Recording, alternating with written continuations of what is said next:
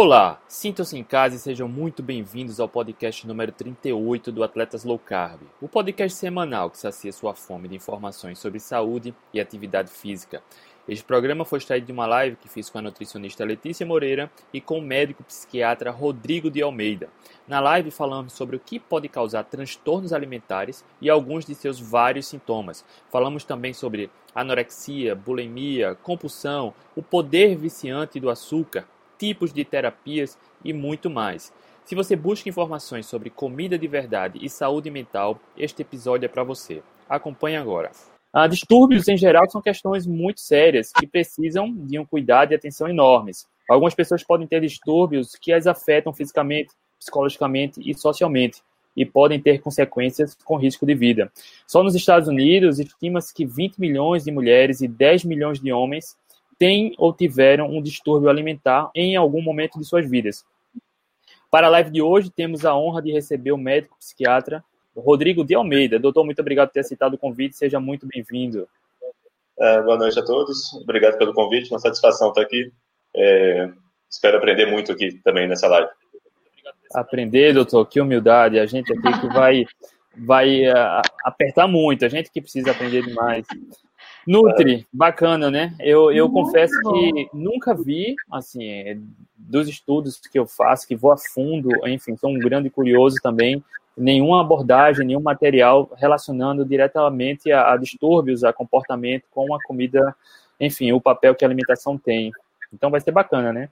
Vai ser muito bom, né? É, eu tenho muita experiência também aqui, né? A gente, é, como nutricionista, a gente também passa, né? É, muitos pacientes aqui, principalmente com obesidade, né? Então, eu falo que a maioria da, da, dessas coisas, né, de, da obesidade, enfim, está na cabeça, né? Então, 90% disso tudo está na cabeça.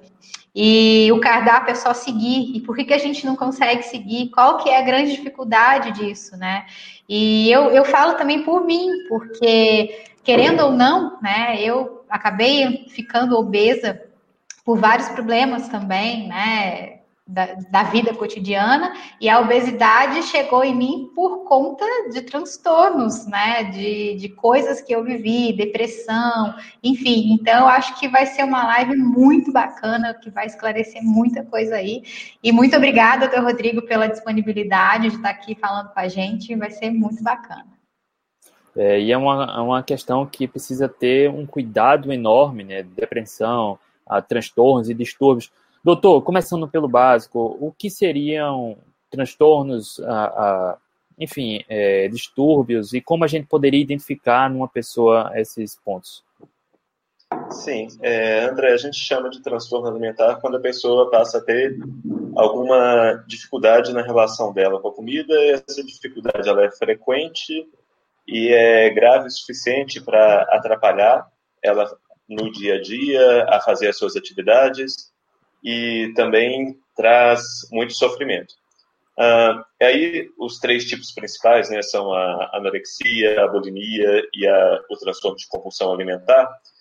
Só que eu sempre gosto de lembrar que essa divisão entre categorias é artificial, que o que a gente vê, na verdade, é uma combinação de várias dessas características, desses transtornos, e lembrando também que, do que eu vou falar aqui, alguns comportamentos alimentares, são normais em algum grau. Assim, a maioria dos transtornos psiquiátricos é assim, né? São assim, é uma experiência normal que todo ser humano tem. A gente começa a chamar de transtorno quando passa dessa linha. Então, nos transtornos alimentares também, quando a gente está falando de compulsão alimentar, por exemplo, de comer uma quantidade grande de comida em pouco tempo ou uma sensação de perda de controle, é um fenômeno comum, assim. Se for olhar, 20% da população tem isso em algum momento mas a gente chama de transtorno de compulsão alimentar quando isso ocorre pelo menos uma vez por semana, durante três meses, e está trazendo grande sofrimento. E tem alguma faixa etária que isso se inicia, ou seja mais fácil identificar?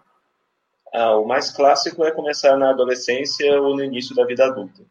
Mas é muito variável, ah, principalmente se a gente está falando de transtornos alimentares que começam depois de que a pessoa passou a ter algum problema com o peso, isso pode ser um gatilho.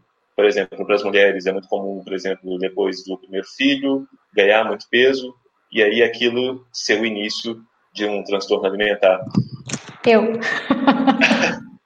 foi eu, meu caso, é, foi meu caso, né? É, é. O meu primeiro filho foi né, muito esperado e, e assim, ele nasceu e ele foi para UTI. Ele nasceu prematuro, foi para UTI, então isso mexeu muito com o meu, né, com o psicológico. Eu tive depressão pós-parto por conta disso, e foi a partir da depressão pós-parto que eu tive um aumento assustador de peso, porque a, a, sai do controle, né? A gente começa a comer sem controle, é uma coisa desesperadora. E por mais que você queira, você não consegue parar, né? Você come, quando você pensa no que você comeu, você fala assim, meu Deus do céu, mas eu comi tudo isso, né? Você já está explodindo, mas parece que você quer comer. Então, o meu, o meu gatilho para a obesidade, ele foi desenvolvido a partir da depressão pós-parto por, por uma série de questões, né? Da, do meu filho ter para UTI, enfim. Então, foi um pontapé inicial ali, né? Para isso tudo. E eu, agora eu preciso me controlar muito, né? Porque na verdade é uma coisa que vem, né? Muito antes, mas desenvolveu mesmo a partir da depressão pós-parto. Ah, obrigado, Letícia, por compartilhar a sua experiência. É, eu acho isso tão importante quando a gente fala abertamente sobre essas coisas, para as pessoas verem que assim todo mundo pode passar por isso. E, Normal. É, e o quanto que quando a gente está falando de peso, a gente está falando aí dessa esses inúmeros fatores que contribuem, né? Tipo, tem essa bagunça de hormônios ou de, assim, às vezes remédios que precisa tomar, que bagunça o metabolismo e aí, assim, aumenta mesmo ou o apetite ou a compulsão. E porque eu vejo muito, muitas vezes as pessoas que estão tendo problema com peso, com a dieta, se culparem por isso. E de pensarem que é simplesmente uma questão de vontade, e se eu não estou conseguindo controlar, isso quer dizer que elas são fracas ou não tem é, assim, uma força de vontade que seja suficiente. É, e assim, no meu caso, né, porque eu já sou formada há muito tempo, então eu desenvolvi um transtorno alimentar é, depois da, da nutrição, então assim, eu já era nutricionista.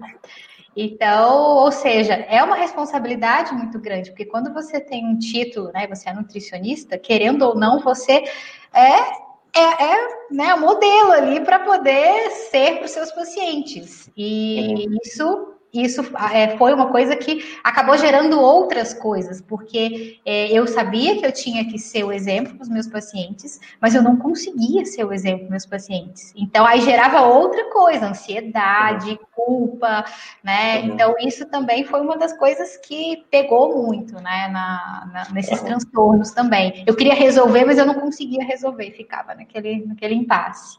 Ah. Sim, é, é, é perfeito seu exemplo, e é o que eu vejo acontecendo também muito na clínica.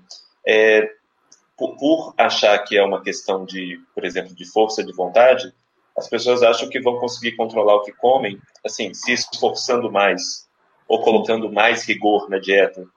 E, e no, no modelo cognitivo, como a gente enxerga os transtornos alimentares, isso é, na verdade, um dos problemas, é um dos mecanismos, dos mecanismos que mantém a compulsão alimentar. Assim, a dificuldade em atingir a meta e aí como que a pessoa se engaja em medidas cada vez mais extremas e desesperadas para alcançar a, a, aquela meta e aí acaba ficando mais distante dela. Então é por isso que no tratamento a gente enfatiza que é uma questão de muito mais de adquirir habilidades do que de força de vontade. Porque, tá, a pessoa já tem a força de vontade. É, o negócio é saber o que fazer com aquela força, como direcionar aquela força. E é uma coisa que a gente não nasce sabendo, ninguém nasce sabendo. Então, por, por isso que existe o tratamento. É, eu queria, atrasado, mas já dar boa noite. A, tem uma turma boa aqui na live, doutor, já acompanhando a gente.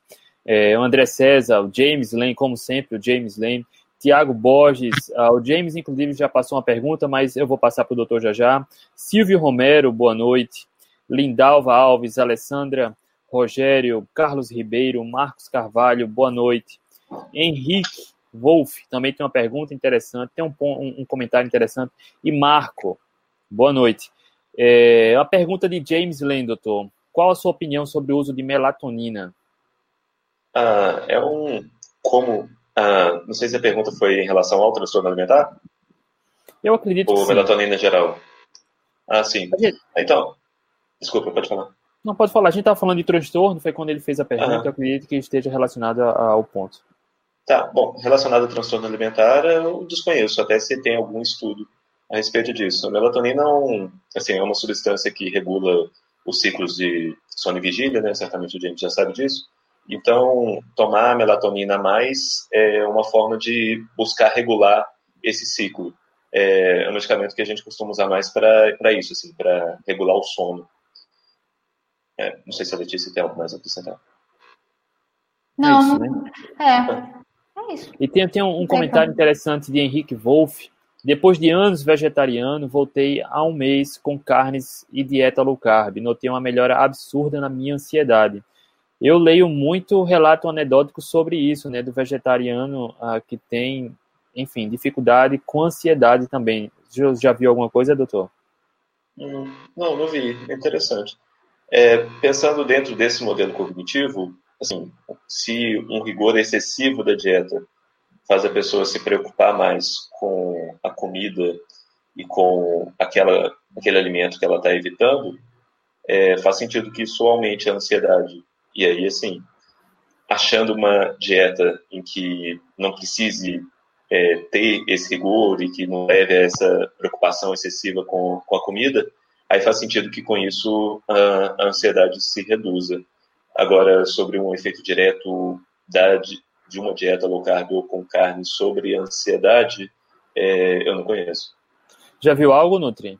Então, talvez, né, é, esteja mais ligado aí a uma questão de saciedade, né? Porque as carnes, elas são alimentos que dão mais saciedade, né? Então, uma alimentação vegetariana, por ser uma, uma alimentação que não tem uma quantidade suficiente aí de, de gorduras, então pode ser um gatilho para a pessoa ter fome o tempo inteiro. E às vezes essa ansiedade é por conta disso. Né?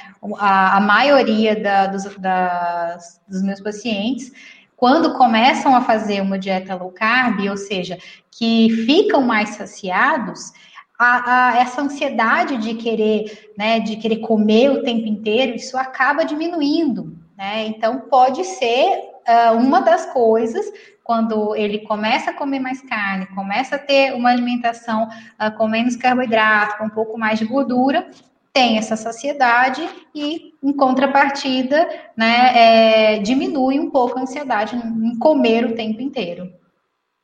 O transtorno alimentar, doutor, é... desculpe, quer complementar? É, eu só queria complementar a resposta de Letícia, que eu acho que foi ótimo ter trazido a questão da fome.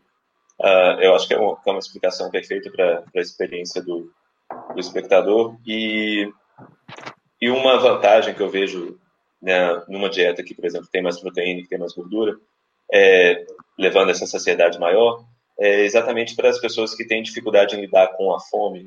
Uh, isso é, costuma ser outro alvo também do tratamento na terapia cognitiva, porque assim, a fome é aquela coisa que fisiológica, um fenômeno que todo mundo experimenta e que é temporário. Vai, vai chegar, vai atingir um ápice e depois vai passar. Mas quando a pessoa interpreta a fome de uma forma negativa, por exemplo, passa a preocupar muito com ela, ou ficar remoendo sobre a fome, ou se concentrando sobre a sensação, aí a fome acaba durando mais tempo, ou então levando a outras reações do corpo, de ficar irritado, ou de tensão muscular, por exemplo, que não é da fome em si, mas é da forma como a pessoa está reagindo à fome. E aí, se ela está numa dieta que dá mais saciedade, para ela lidar com a fome fica, fica, fica, ela não tem tanto que lidar com a fome. Agora, uma outra coisa que a gente pode aprender também é lidar com a fome de um jeito que não acabe acentuando esse desconforto. E, e aí uma outra vantagem dos tipos de dieta que tem jejuns, e é até um experimento que a gente às vezes faz na terapia, tipo pular uma refeição e para perceber o que, que acontece com a fome, para a pessoa ter esse aprendizado e esse aprendizado visceral, assim, não só racional, de ela ver que a fome passa. Então a fome não, a fome não é uma emergência, como a gente gosta de falar. Doutor, qual a sua relação com o jejum? Ah, então, eu vejo como útil nisso, para a pessoa aprender que a fome passa.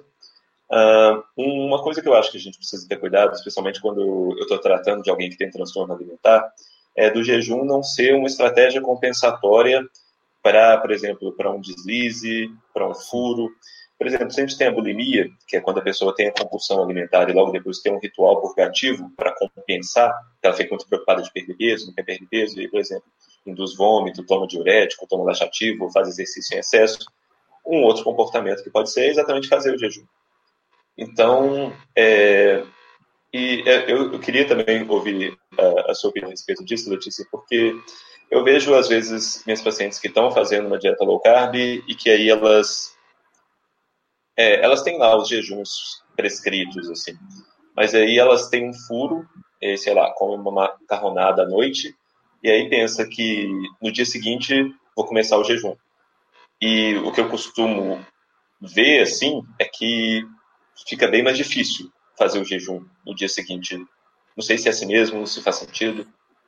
Faz, né? E, e né, esse ponto da, de você ter, ter falado da, das pessoas que têm um transtorno quando começa né, uma, uma dieta com jejum ou low carb.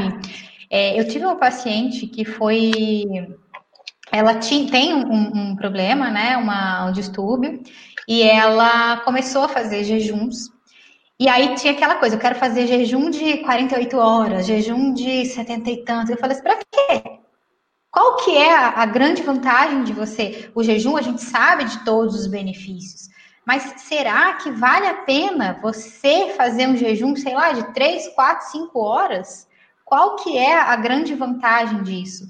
Então, é, uma, uma das grandes coisas que a gente precisa trabalhar, que eu acho nesse paciente que está fazendo uma dieta low carb, é, faz, é fazendo jejum, é trabalhar com o que o corpo está pedindo. Né? Então, ou seja, se você está com fome, poxa, você já está, sei lá, 12 horas, 16 horas, 18 horas, poxa, já tem um bom tempo. A gente precisa de nutrir o corpo. Né? O jejum tem benefícios, mas a gente precisa dessa nutrição.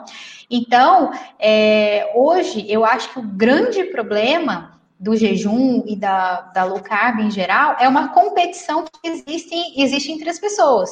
Então, eu quero ver quanto tempo vou ficar mais de jejum, quanto, quanto menos de carboidrato eu, eu, eu vou comer. Então, ou seja, para uma pessoa que não tem um transtorno alimentar, tudo bem fazer isso, mas uma pessoa que tem um transtorno alimentar, isso pode vir a ser um grande problema, né? Porque justamente quer ficar nessa competição aí de, de jejum, de tempo, de quanto de carboidrato que consome. Então, nessa paciente, a gente teve que fazer um trabalho de, da nutrição dela, da gente tirar os jejuns, né, da gente fazer é, talvez um pouco mais de carboidrato, porque já não era mais um problema do corpo, ela já estava com o corpo perfeito, já, né, perfeito assim, né, dentro do, do padrão ali, e ela precisava entender que aquilo que estava acontecendo ali, né, dessa questão do jejum e low carb, não estava fazendo bem para ela por, por conta dessa competição toda, né, da gente ficar em rede social e vendo uh, quanto tempo o outro fez, porque existe, existe todo um contexto de cada pessoa, né? Então, é, é, importante, eu acho, que a gente falar sobre a questão do transtorno nesse sentido. Não que uma dieta low carb fala, né? Ah, fiquei compulsiva porque eu fiz low carb. Eu até já recebi várias, ah, fiquei compulsiva porque fiz low carb. Não, mas compulsivo porque fez low carb, não. Porque você ficou vendo a vida do outro e esqueceu de ver a sua vida, esqueceu de ver o seu contexto de vida. Né? Uhum. Então, isso é, é importante a gente falar né, em questão dessa que eu acho, né, que eu recebo muito isso em consultório. E sobre a questão da pessoa uh, comer, por exemplo, num dia anterior, uma quantidade muito grande de carboidrato e no outro dia querer fazer né, um jejum mais prolongado ou querer voltar na dieta, tem toda a questão da, da insulina, né, que teve o pico de insulina, então é muito mais difícil, a pessoa acaba sentindo fome antes. E aí tem todo um trabalhinho, né? Que eu, eu sempre falo para a pessoa: se você deu uma jacada, às vezes à noite, no outro dia, coma, mas coma aquilo que está dentro da dieta, né? Então, faz o seu ovinho, toma o seu café, faz um bacon, que é uma coisa que vai né, é, saciar e que ela vai né, com, com, conseguir voltar ali para a dieta sem pensar não somente no jejum. Então, é, esse contexto de cada indivíduo, eu acho que a gente tem que deixar isso muito bem claro, né? Não adianta a gente fazer protocolos de jejum aí para uma pessoa que tem transtorno alimentar.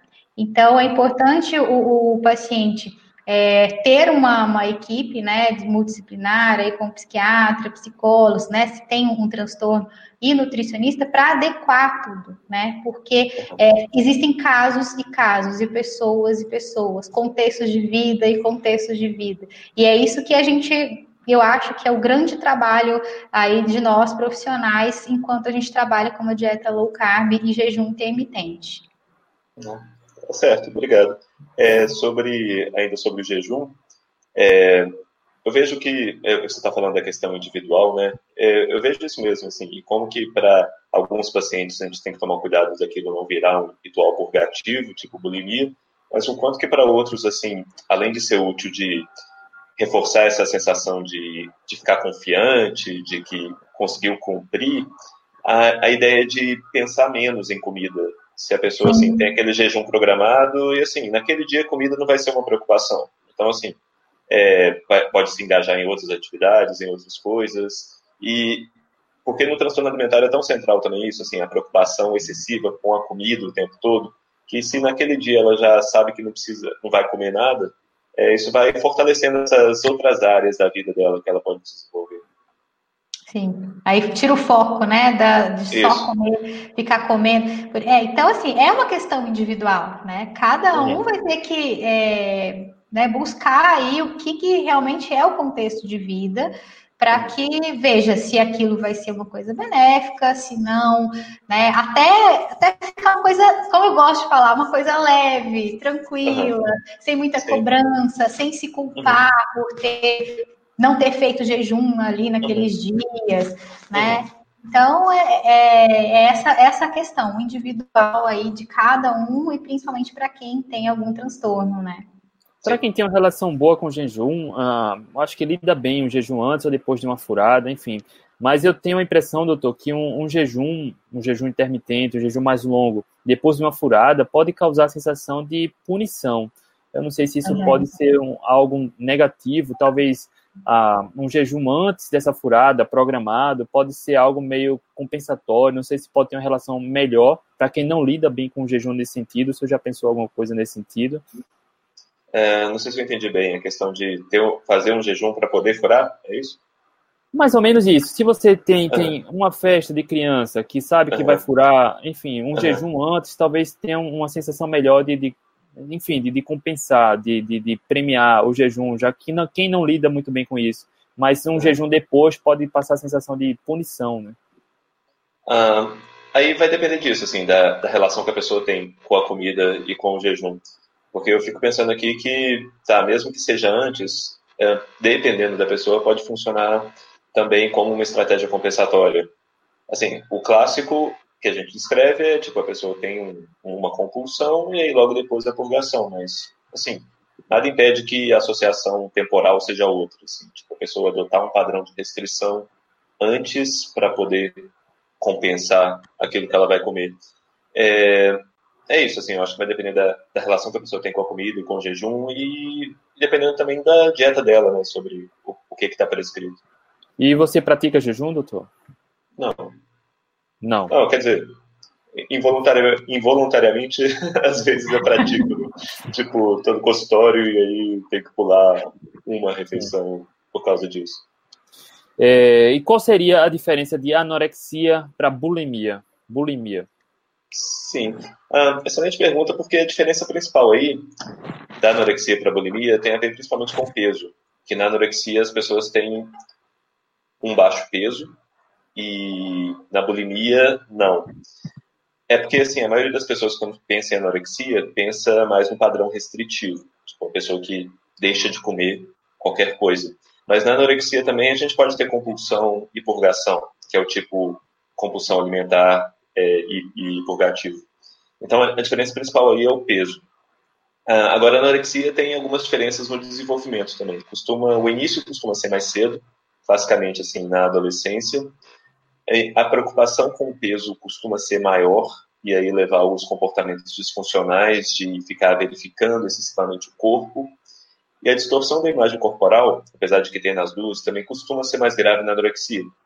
E que distorção da imagem corporal é a pessoa que está com peso bom, ou está até muito magra, e está achando que ainda não está bom, que está gorda, ou que uma coisa que acontece muito é focar em alguma área específica do corpo, assim, não, essa gordurinha aqui, embaixo do braço, não tá legal ainda. Então, é, tem na bulimia e na anorexia, mas na anorexia costuma ser mais grave. Isso que eu descrevi são os quadros clássicos. Mas, ultimamente, o que eu tenho visto, principalmente é de anorexia, é como que às vezes ela se apresenta não nessa forma de restrição ou de se apresentar na adolescência, mas se apresentar como, por exemplo, exercício físico excessivo, e, ou às vezes até com peso normal, mas, por exemplo, com um índice de gordura corporal tão baixo que ele deixa de menstruar. Então, é, se for olhar lá os critérios diagnósticos, isso não encaixa como anorexia, porque não tem baixo peso. Mas uhum. toda essa outra constelação de sintomas que eu falei, de preocupação excessiva com o corpo, de distorção de imagem corporal, de verificação excessiva e de um comportamento não saudável com a comida, também estão presentes um comportamento não saudável de modo geral, né? sedentarismo, a má alimentação, a estar em ambiente com estresse também favorece a distúrbios de modo geral. Né? Ah, sim. É, só se puder esclarecer, quando eu estou falando de comportamento não saudável com a comida, é, eu estou dizendo de, assim, toda, todo comportamento com a comida que não seja esse comportamento Uh, é, muito subjetivo isso, né? Mas tipo comportamento natural, como o que ele estava falando, de assim, de comida de verdade e de ter, assim, de usar aquele momento da refeição para a refeição, uh, porque esses pacientes com transtorno alimentar, a refeição vira um momento, assim, ou de um momento de, é, de alívio emocional, de, assim, tá muito ansioso, tá muito triste, e aí a comida vai cumprir esse papel, assim, de é, tentar dar esse prazer ou aliviar aquele desconforto na hora ou então assim a preocupação excessiva no sentido de uh, contar uh, calorias ou pesar a alimentação assim todas as vezes. E se está em qualquer outro ambiente em que não é aquele que ela possa ter esse controle extremo sobre a comida ela ou ela deixa de comer completamente não come nada ou então assim uh, tipo eu nunca vi isso no consultório, mas eu vi relatos de colegas, tipo, ir no restaurante levar uma marmita. Assim, isso é um, não é um comportamento saudável com a comida.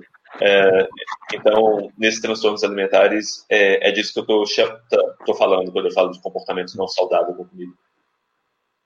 É, é, eu falei de comportamento em modo geral, porque hoje a gente sabe que dados recentes mostram que mais da metade da população brasileira tem sobrepeso. O número de uhum. sedentários enorme. Uhum. Na live que a gente fez há algumas semanas com a doutora Terezinha Souto, também ela revelou números de obesidade infantil cada vez uhum. maiores, né? E é muito uhum. preocupante. E qual seria a relação de, de uma obesidade infantil a, se desenvolvendo num ambiente não saudável, com sedentarismo, para ocasionar um, um adolescente ou um adulto com algum transtorno? Ah, sim. É, então, quando você vê falando sobre peso e obesidade, a questão é bem mais ampla, né? Porque se a gente está falando aí de transtorno alimentar, isso afeta, assim, 5% da população, mas a obesidade e sobrepeso é, é bem maior, né? Então, nem todo mundo que tem sobrepeso ou que tem obesidade tem um transtorno alimentar ou vai desenvolver um. Uh, mas o que acontece é que ela tem um risco maior, é, levando se a pessoa tem alguma predisposição genética ou então assim alguns fatores ambientais que acabaram levando ela a ter esses comportamentos uh, disfuncionais, desesperados para tentar perder peso, como estava falando de usar laxantes ou então assim de uh, ficar preocupado excessivamente com a comida e mas assim isso não está presente em todo mundo que tem sobrepeso e obesidade é, eu acho que é importante a gente considerar também o, o ambiente que a gente vive e o que você estava falando do estilo de vida, né, de sedentarismo e de comida não saudável. É, que o ambiente está o tempo todo bombardeando a gente com. A, a, gente está sempre procurando conforto, é natural, é o que a nossa mente faz o tempo todo. E a gente está numa cultura que está oferecendo isso para a gente o tempo todo. Então, assim, eu falo para os pacientes, você Hoje, se, se antes, há 100 mil anos atrás, o nosso ancestral precisava se levantar em jejum e procurar alimento, às vezes percorrer vários quilômetros para achar alguma fruta ou ter que caçar para poder comer. E hoje, com um movimento assim de dois dedos no celular, a comida chega na nossa casa. Então, o, o descompasso por o nosso cérebro é muito grande. Assim, o nosso cérebro ainda está vivendo naquela época, mas o ambiente não. E, e aí essa facilidade com a comida, ainda mais com a comida é, altamente rica em açúcar, que assim provoca essas tem, tem alguma controvérsia se ela provoca ou não as compulsões. Mas enfim, o que a gente sabe é que ela tem uma ação direta lá na área do cérebro que está ligada ao prazer. Então, Eu ia falar isso agora. É. Então, é, se a gente tem esses alimentos prontamente disponíveis e lá no caixa da farmácia, é, eu, eu, vejo isso demais aqui. É, quando, eu, quando eu vou na farmácia, você imagina, sei lá, se a pessoa tem algum problema com diabetes, e aí vai lá comprar um remédio para diabetes, aí chega lá no caixa, tem uma pilha de chocolates e ela falando assim. Não é, vou. É, e falando assim, leve cinco e, e pague quatro. É. E tem uma vez ainda que o caixa insistiu comigo, você não quer levar o chocolate? Tá barato. Então, você imagina, um lugar que você está lá procurando para ter saúde e estão lá te empurrando um, um alimento não saudável. É, é, é, eu ia falar do açúcar justamente isso, porque o açúcar ele estimula né, a dopamina, que está relacionada à sensação de prazer, de conforto, bem-estar. E tem alguns artigos que sugerem exatamente isso. Tem um, um ciclo vicioso né, de dependência do uhum. açúcar e é exatamente isso, um mundo de estresse, as pessoas uh, vivem sob pressão, que não tem alguma satisfação com o corpo, para quem, uma pequena população que não está satisfeita, que, enfim, tem vergonha de sair, de se expor e acaba procurando algum tipo de conforto e consome um alimento rico em açúcar, que tem uma sensação de bem-estar, quando acaba essa sensação, vem a vontade de novo e até que ponto isso pode se transformar no, num vício, num transtorno que, enfim, seja preciso a, realmente um tratamento. Sim. É, aí o manual diagnóstico vai falar que é uma questão de frequência e de sofrimento. Aquilo que eu falei de uma vez por semana por três meses e de trazer sofrimento e de atrapalhar a pessoa no dia a dia. agora eu fico pensando no impacto que isso tem para a saúde também, assim, quando a pessoa vê que aquilo está comprometendo a saúde dela. E, e aí acho que a Letícia pode dizer melhor que eu também sobre assim, os efeitos que esses alimentos têm sobre o, sobre como a pessoa se sente. E, bom, falando da minha área mais relacionada uh, ao humor, é, eu vejo assim o quanto que os pacientes descrevem a sensação de tristeza ou de culpa depois de comer algo desse tipo e como que percebem isso até nos outros dias, quando assim, se sentem mais cansados ou, o raciocínio mais lento. E percebem percebem-se também assim pensando mais sobre aquela comida, especialmente doce, depois de ter comido e percebe que demora uns dois, três dias até isso passar. Uh, tem uma especialista, a Nora Vorkel, que pesquisa bastante dependência química, que ela defende bastante essa ligação assim entre os transtornos alimentares e a dependência química. Uh, no consultório a gente vê isso, assim, pacientes volta e meia fazem essa comparação para mim, assim, que se sentem como se fossem drogadas, ou descrevem uh, experiências que são experiências que a gente vê em pessoas dependentes químicas, por exemplo, de enquanto está usando, assim, completa, tá completamente em outro mundo e que voltam depois que cessam de comer, ou a sensação de fissura também, de emergência, de que naquela hora tem que ter aquela comida desejada a todo custo e aí remove qualquer barreira para buscar aquilo. E a questão de é, continuar comendo e mesmo sabendo que aquilo faz mal, que são mecanismos que a gente vê também na, na dependência química. É, então, assim, a, a, literatura, por um lado, mostra isso, ou por outro lado, ela sugere que, na verdade, o problema não seja comida, mas seja a forma como essas pessoas veem o comer. Então, aí não seria uma dependência da comida, seria uma dependência do comer. É, e, e, eu não sei como, como o termo que eu acho, mas hoje a gente vê pessoas sem muita instrução justamente proporcionando esse tipo de relação com a alimentação com crianças, né? De crianças que estão muito eufóricas, dá um doce para acalmar, enfim, uhum. e acaba gerando um, uma sensação de compensação também, né? Ou premiar, Sim. não, se você estudar agora, eu vou lhe dar um doce, enfim. Uhum. Isso... Tá você comer tudo, né? Vou te dar um, é. uma bala, Sim, vou te dar um chocolate. Né? Isso, é, isso, é, bem comum. E assim, né? Eu, eu falo porque eu sou mineira, né? Então, aquela coisa. Aqui, uai. né? Uai. Aqui é aquela coisa, a gente vai para comer na casa da avó e a avó te dá comida 24 horas, né? Então, uhum. eu, a, a, minha vida inteira foi essa, né? De você estar uhum. tá na casa das pessoas e as pessoas quer comer, quer comer. A gente falava assim, aqui a gente come uma vez por dia só, que é o dia inteiro.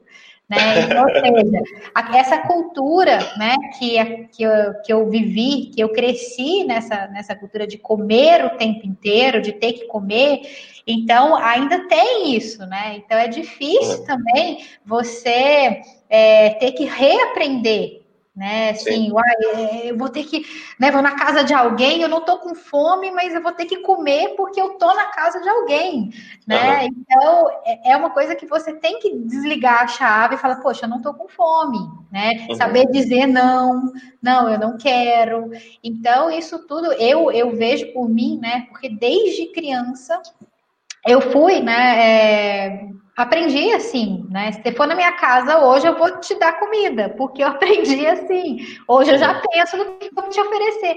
Mas, ou seja, eu, a gente tudo, né, gira em torno da alimentação desde que quando a gente cresce. Então a vida, né? Você vai, vai na casa de alguém, é comer, vai fazer, vai, ah, vamos encontrar para a gente conversar, ou é no restaurante, ou é para comer alguma coisa. A gente nunca vai encontrar para, vamos bater um papo, tomar uma água. Não, não tem uhum. isso, né? Então, ou seja, isso a gente também tem que reaprender, né? Reprogramar tudo isso na, no nosso, na nossa mente, né? E aprender a dizer não para quando você não realmente não está com fome, né? Uhum. Ah, sim. É, essa questão que o André estava falando também, né, de, de premiar com, com a comida, uh, especialmente na criança, né, a gente é especialmente sensível a esses aprendizados, assim, e, e que viram um modelo para a vida toda, que aí ficou mais difícil de desfazer. Uh, o, o, comer tudo, né, ou assim, o jogar comida fora como assim um pecado maior que é. não pode e aí assim é, precisa comer aquilo tudo, mesmo que você já está satisfeito, mesmo que você não tenha vontade. E isso vai afastando a gente dessa relação mais natural que a gente, que a gente, uhum. que a gente tem com a comida, que a gente deveria ter, né? De usar a comida isso, para nutrir, para atender aquela necessidade, até, até, até estar satisfeito, e nada mais que isso. E, e, faz, e se a gente tivesse esse tipo de relação, a gente não ia ter esses números que o André estava citando, tão grandes de sobrepeso, de obesidade. E. É, acho que é isso. Tem uma pergunta, é, Nutri. Davi Samu, David Samu, até quantos gramas de carboidrato podem ser ingeridos por dia? Dentro da low carb, né? É óbvio que tem várias, várias questões aí, né? Mas uh, dentro do que a gente propõe de uma dieta low carb, até 130 gramas é considerado, gramas de carboidrato é considerado uma dieta low carb, né? E aí vai depender de alguns fatores, né? Se a pessoa tem alguma patologia, se é para manutenção, se ela é uma, um atleta que faz, tem um volume de treino grande, mas de uma forma geral, até 130 gramas de carboidrato. Alessandra Binchen, Nutri, o que você acha de tomar maltodextrina para ter energia para treinar em jejum? Sou low carb e não tenho fome ao acordar. Comecei a treinar faz duas semanas e estou sem energia. Joga fora, pelo amor de Deus. é, maltodextrina é, é, é açúcar. açúcar. né? Então, ou seja, ainda mais em jejum, né? Então não não não tem para que, né, tomar maltodextrina. Se não quiser fazer jejum, tudo bem, não tem problema, mas maltodextrina é a mesma coisa que açúcar. Então, eu abomino esse tipo de suplemento. ela disse que faz low carb, voltou, faz a treina duas semanas e está sem energia. É normal, né? Para quem está iniciando. É normal. Para quem, é, para quem está tá iniciando, né? Tem queda de performance. Tem que ver aí o que está acontecendo com a dieta para ver se está fazendo uma dieta low carb direitinho, se não está, né? Porque às vezes as pessoas começam a fazer uma dieta low carb, mas aí vai ver, tá fazendo, né? Tem que tem por etapas, né? Vai fazendo umas etapas, mas é super normal perder energia no começo quando faz é, low carb, principalmente no esporte, né? É normal acontecer. Até a gente tem live falando sobre isso, né? As lives anteriores que falam justamente sobre isso, essa perda de, de performance no início é normal acontecer. É normalíssimo acontecer. Doutor, sobre terapias, quais são as mais comuns e para quem uh, tem algum não, não consegue se controlar em relação à alimentação em alguns momentos, como a, a pessoa pode tentar controlar? Uhum.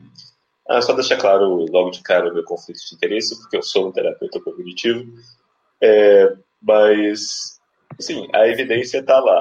Eu não inventei os estudos. Então, em todo lugar, quando você vai pesquisar sobre tratamento de compulsão alimentar, anorexia e bulimia, o tratamento de primeira linha é terapia cognitivo-comportamental que ensina para a pessoa habilidades para ela lidar com essas dificuldades com a alimentação, com o próprio corpo e com o próprio peso. É, eu gosto de enfatizar isso porque quando eu falo em terapia, as pessoas às vezes têm aquela ideia de terapia como vão chegar lá, vão ficar falando sobre os problemas e vai ter um terapeuta só ouvindo e dizendo aham, aham, e a pessoa achar que falar sobre aquilo é que vai resolver o problema. Na terapia cognitiva, não. É bem objetiva, focada no problema, e é isso, é focada em te ensinar o que fazer. E aí a gente vai definindo isso individualmente. Mas tem alguns princípios, e aí eu faço vários vídeos falando sobre isso no meu Instagram, porque eu acredito que é o que a gente deve fazer, assim, compartilhar essa informação que é tão útil e que serve até para qualquer pessoa, mesmo para quem não tem compulsão alimentar, mas que está tendo, por exemplo, dificuldade para perder peso ou de lidar com um desejo muito forte pela comida. Ah, então, o, uma das primeiras coisas que a gente costuma fazer na terapia é explicar sobre pensamentos sabotadores. Pensamentos sabotadores é, é o tipo de pensamento que você tem na hora em que você vai comer aquilo que não pode. Então, geralmente vem da seguinte forma: ah, eu sei que eu não devo comer isso, mas tudo que vem depois disso, desse mas é um, um, bom exemplo de pensamento sabotador. Então, mas é tão gostoso, mas é tão disponível, mas fulano fez para mim com tanto carinho, mas é de graça, mas eu preciso terminar o prato para não jogar fora. E aí a gente passa a tratar esses pensamentos não como fatos, que é o que a gente normalmente faz, na verdade, a gente nem costuma ter consciência sobre eles, a gente simplesmente vai agindo é, de acordo com eles. Mas aí, quando a gente faz isso, é como se eles fossem verdade e eles não são, eles são hipóteses. Então, a gente passa a tratar os pensamentos como hipóteses e aí, como tais, a gente passa a testá-las para ver o quanto que aquelas hipóteses são verdadeiras ou não. E, na maioria das vezes, não. Se, é que, se esses pensamentos estão te atrapalhando no seu objetivo, ou eles não são, ou eles não são realistas, ou eles não são úteis, e aí a gente aprende a gerar novas, novos pensamentos alternativos que esses sim sejam mais úteis, mais realistas e que correspondam aos dados. Então, um exemplo de um pensamento sabotador que eu dei, por exemplo, de ah, ah, eu sei que não devo comer isso, mas é tão gostoso. Tá, então esse pensamento ah, é tão gostoso, então eu posso comer mesmo sem estar na minha dieta. Ah, qual, o que, que torna isso verdade?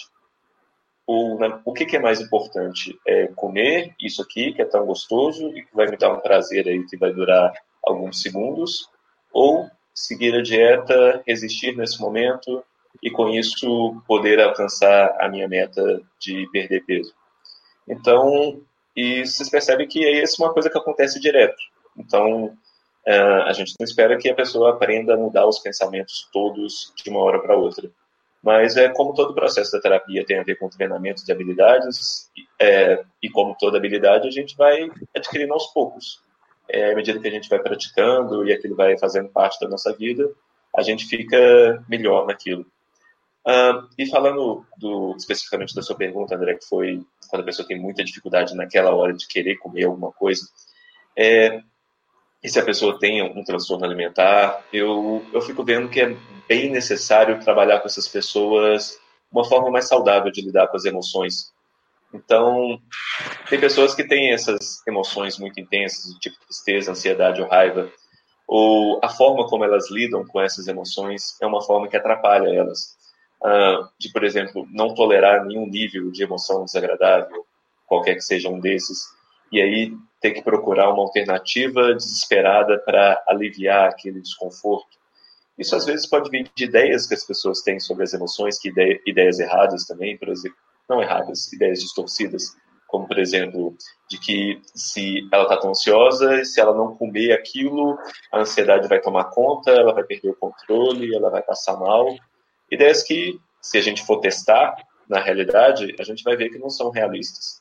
Então, a gente pode trabalhar a modificação dessas ideias sobre as emoções, ou a gente pode equipar a pessoa mesmo com, com estratégias para lidar de um jeito diferente com essas emoções, como estratégias de relaxamento, a princípio pode ser até estratégias de distração, que assim não são as principais, mas a princípio às vezes a gente pode usar. E eu gosto muito de usar estratégias de atenção plena ou de mindfulness, que eu acho que é útil para tantas outras coisas. E às vezes eu começo por aí.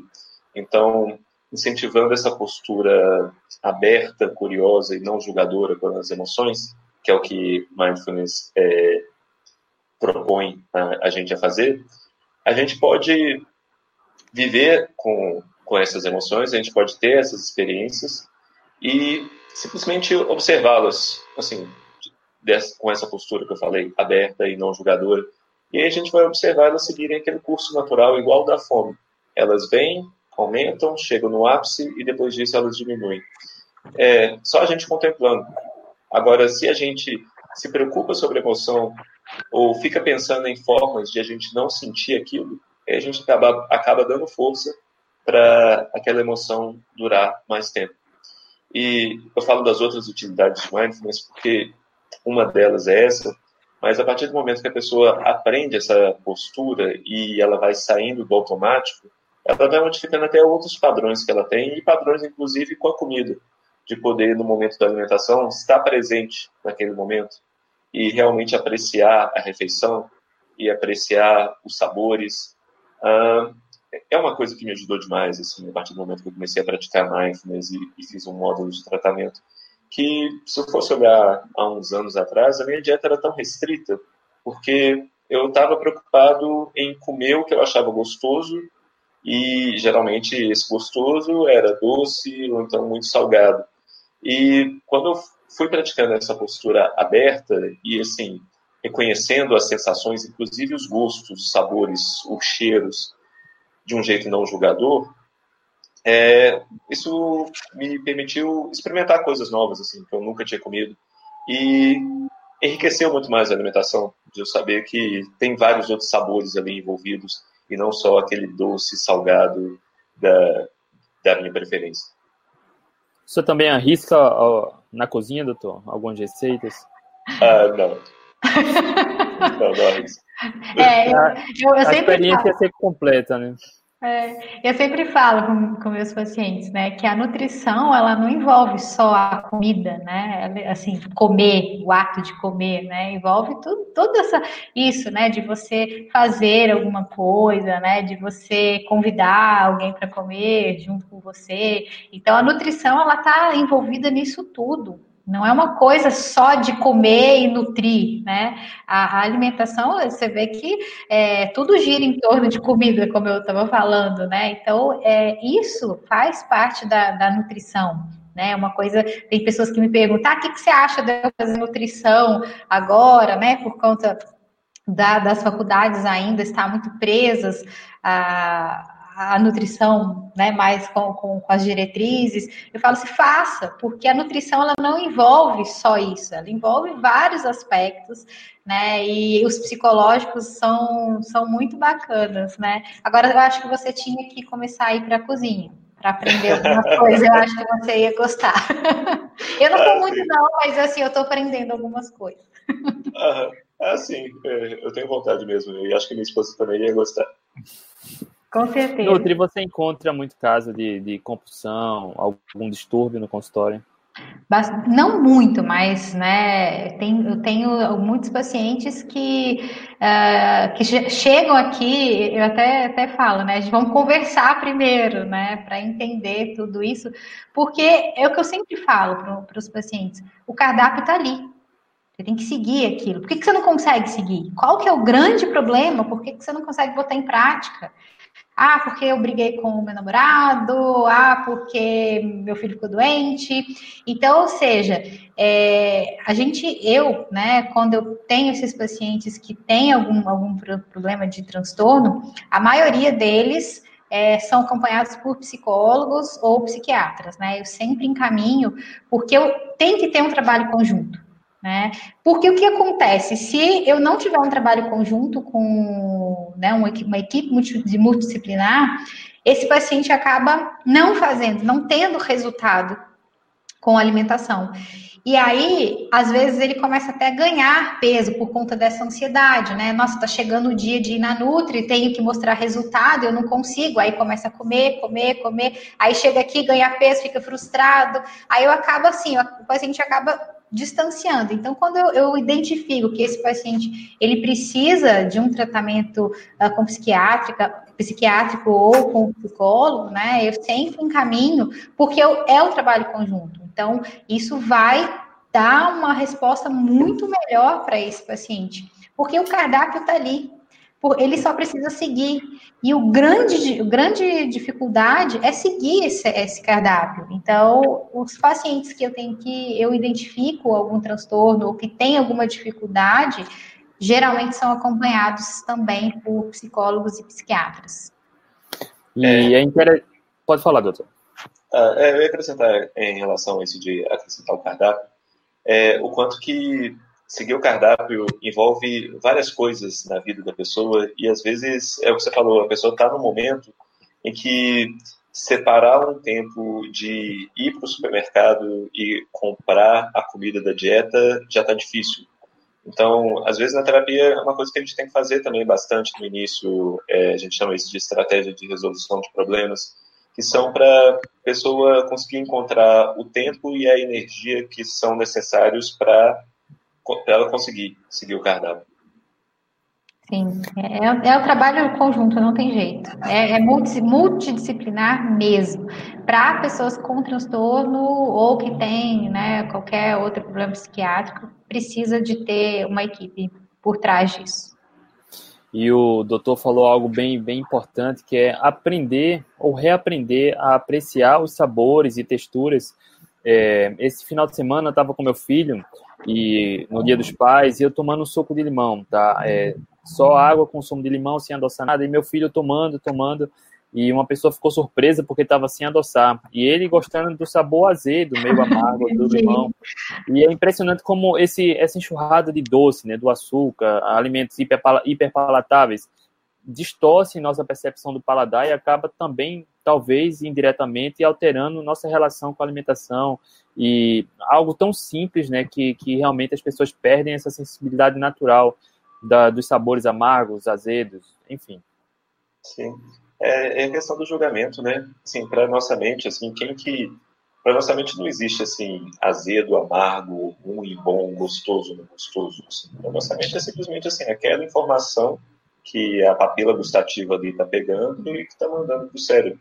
E dentro, assim, se a gente for pensar o nosso organismo evolutivamente, a nossa dieta é uma dieta, sim, onívora, né? Assim, com, com, com, com todos os sabores, com todos os gostos.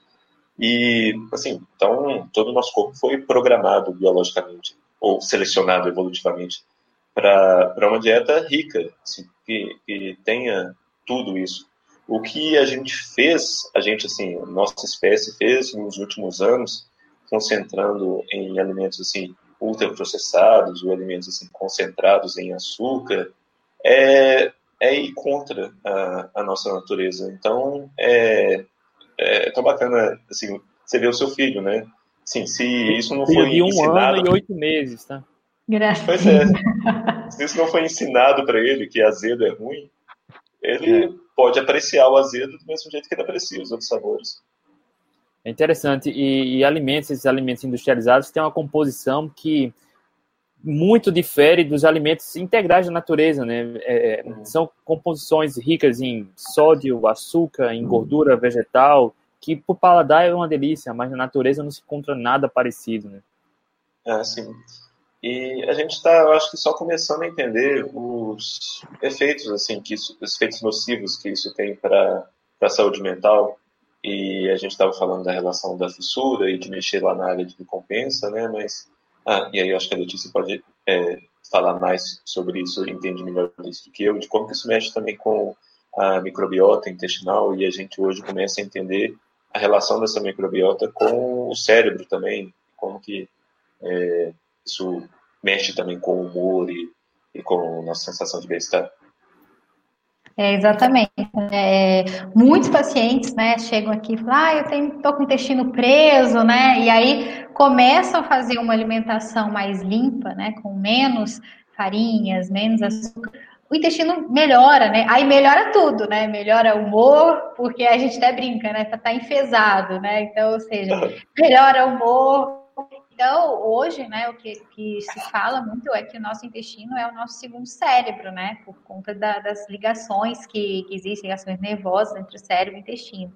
Então, você tendo uma alimentação que é mais próxima ali, né, da, da natureza mesmo, sem essa, essa enxurrada de antes, né, antioxidantes, é, acidulantes, isso melhora muito né? Então, o paciente começa a, a ter uma melhora muito significativa é, em, em, pessoas que têm depressão, né? Elas é, começam a ter uma melhora, obviamente, com, com a equipe de multidisciplinar, né? Às vezes tem que tomar medicamento, é, com as questões da ansiedade, por conta aí de melhorar a alimentação. E eu não falo não, nem só, não só de fazer uma dieta low carb, mas às vezes dela só mudar a forma da, da alimentação mesmo, né? Às vezes ela tem uma alimentação com muito industrializado, só dela fazer a troca por, um, por uma alimentação mais natural, independente se é low carb ou não, já muda tudo, né? Aí depois a gente vai fazendo, vai lapidando, né? Nós vamos, depois a gente vai fazendo,